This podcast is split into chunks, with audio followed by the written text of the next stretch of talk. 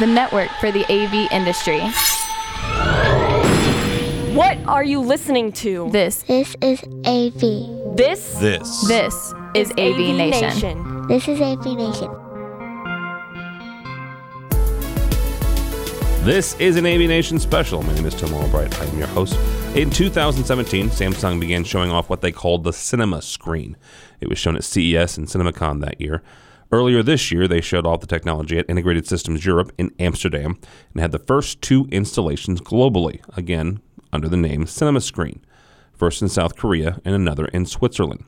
In late April, Samsung unveiled the first North America installation of the technology and gave it a name the Samsung Onyx. AVNation was among the press covering the event in LA.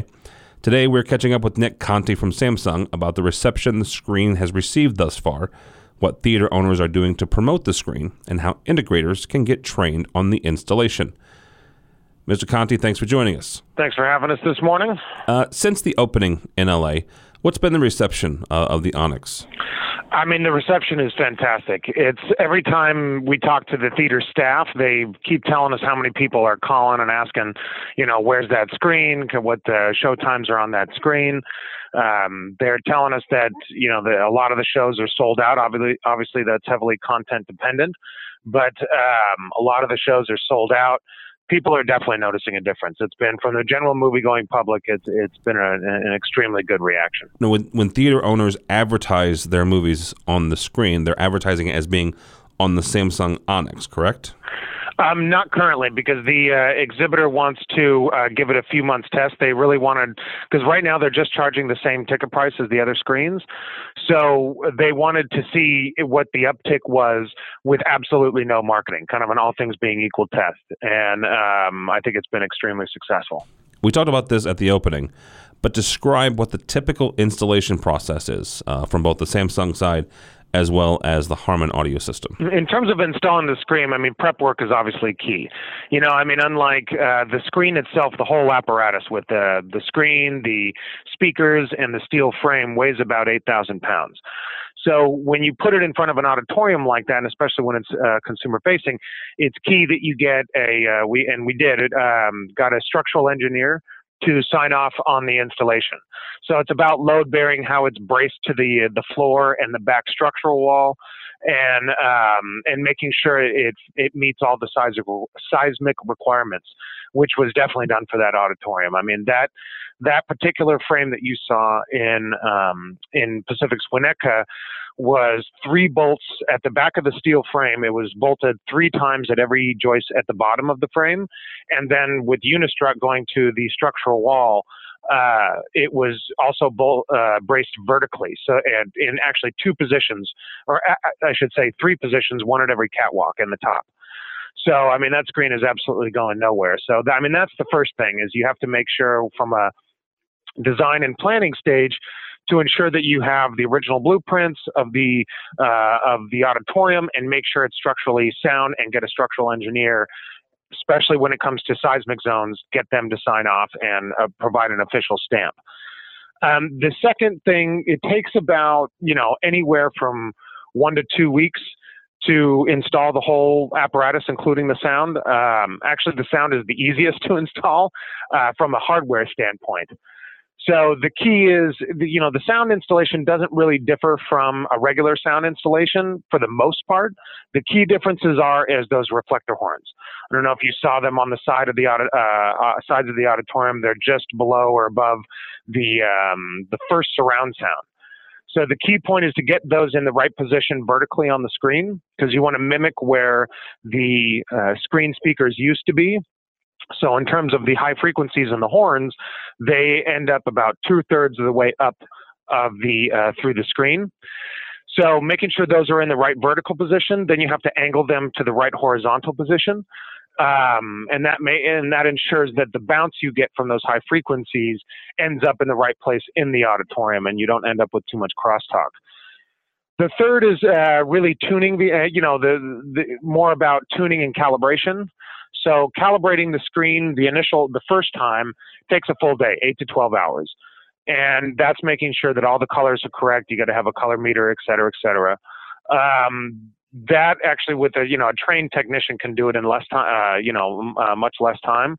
But um, it takes roughly about eight to 12 hours to calibrate the image screen itself the first time, and then audio tuning the room. You have to make sure that the the uh, reflector horns are time aligned with the screen and make sure the de-elevation filter is implemented correctly. So right now on our first couple installations, Harman is doing Harman's staff is doing all the um, all the tuning of the room, and the Samsung staff is doing uh, all the calibration.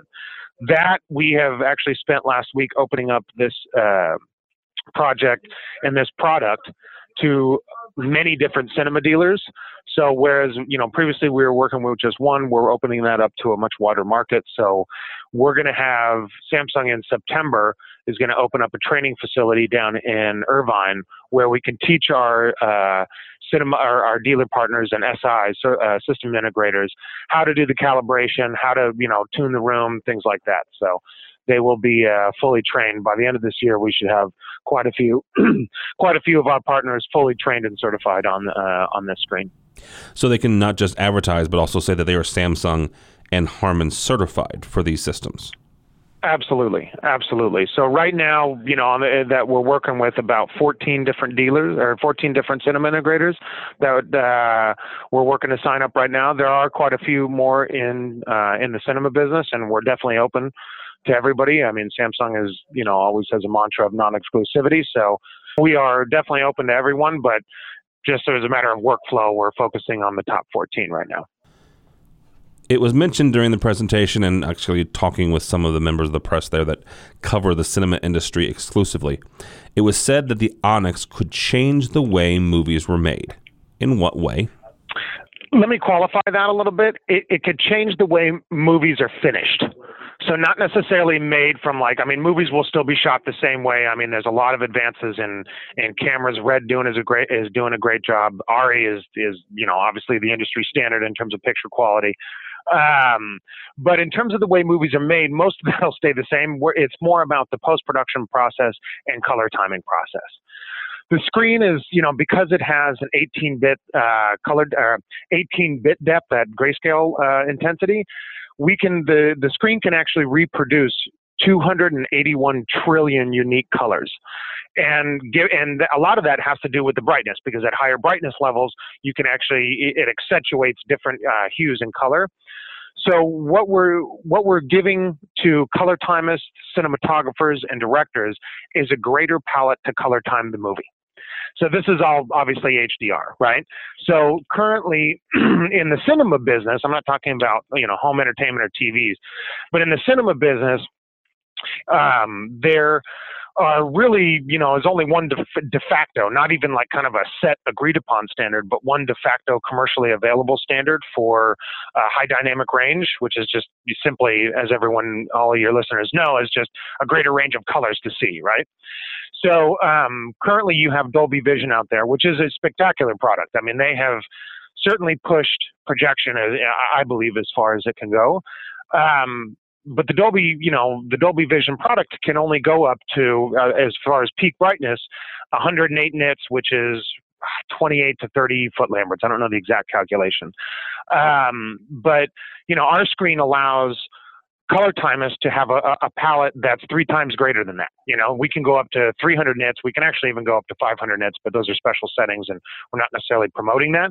But um, we uh, we can go up to 300 nits, which is about 88 foot lamberts, which simply means that we give our and given you know the the the bit depth and the massive amount of colors that we can reproduce. It simply gives color timists and directors and cinematographers a much greater palette to um, color time their movies. So you can, and I mean, it'll they'll be able to see all the details in the in the shadows. they'll be able to get you know many many different colors of uh, versions of uh, each primary color. And just to uh, like i said a greater palette to express their creative vision on. Will it change the way movies are shot or sound mix probably not. But in terms of color timing and the visual representation of the uh, the screen it will um, give them uh, a much wider range. So if they want i mean they can color time the movie up to with a max brightness of 300 nits, but they could go anywhere in between them. So if they want to do I don't know, 117 nits or 153 nits or 237 nits. It's totally up to them. As long as it's below 300 nits, our screen can handle it without changing of any settings.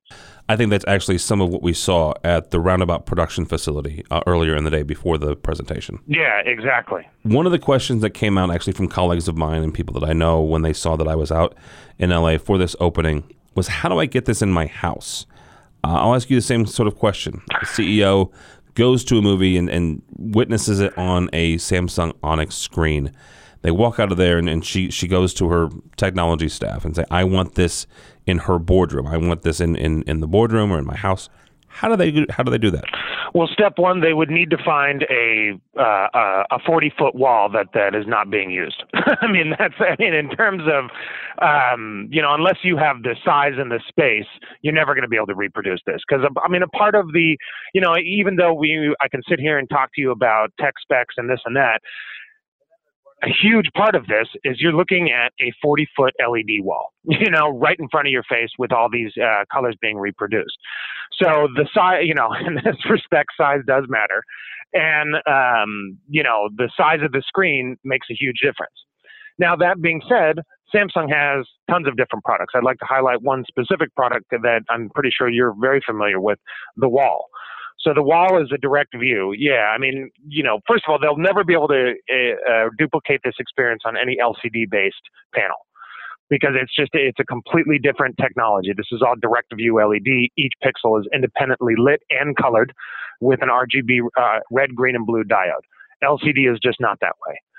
So, but the wall product that uh, Samsung has coming out this fall um, on a smaller scale. So you're not, it's not the same experience. I want to be very clear. You're never going to get the same experience on a smaller scale. But on a smaller scale, if they if they don't mind the lack of size, then they can definitely reproduce all the tech specs and color on the wall. The wall is an insanely gorgeous product. I mean, it's actually a, a tighter pixel pitch than the um, the Onyx screen. The Onyx screen is a 2.5 millimeter pixel pitch. The wall is a 0, uh, 0.84 pixel pitch, which simply means you can get closer to it without seeing the space be two pixels. Yeah. So obviously you need that for a, a, home entertainment environment. When you go to those smaller screens, the sound becomes much less of an issue. So you can actually, um, there's a lot of, I mean, you know, JBL makes um, a line of uh, products called JBL Synthesis, which is a, which are fantastic. You still get the cinema sound in a much smaller footprint and a much more aesthetically pleasing environment. So, I mean, you know, if you don't mind, um, you can never recreate the experience, uh, but if you're looking to somehow copy it on a smaller scale, then it's definitely the Samsung Wall and the JBL Synthesis would uh, would certainly give you the quality, but on a smaller uh, smaller scale. Very good. Nick Conti from Samsung. If someone is interested in getting more information about the Samsung Onyx or how to become an authorized dealer and installer, how do they do that? Uh, they would contact me, actually. Nick.conti at sca.samsung.com. Nick Conti from Samsung, thank you so much. My name is Tim Albright from AVNation TV. For more information about AVNation, our weekly news programs, and other shows, go by the website avnation.tv. That's avnation.tv. Thank you.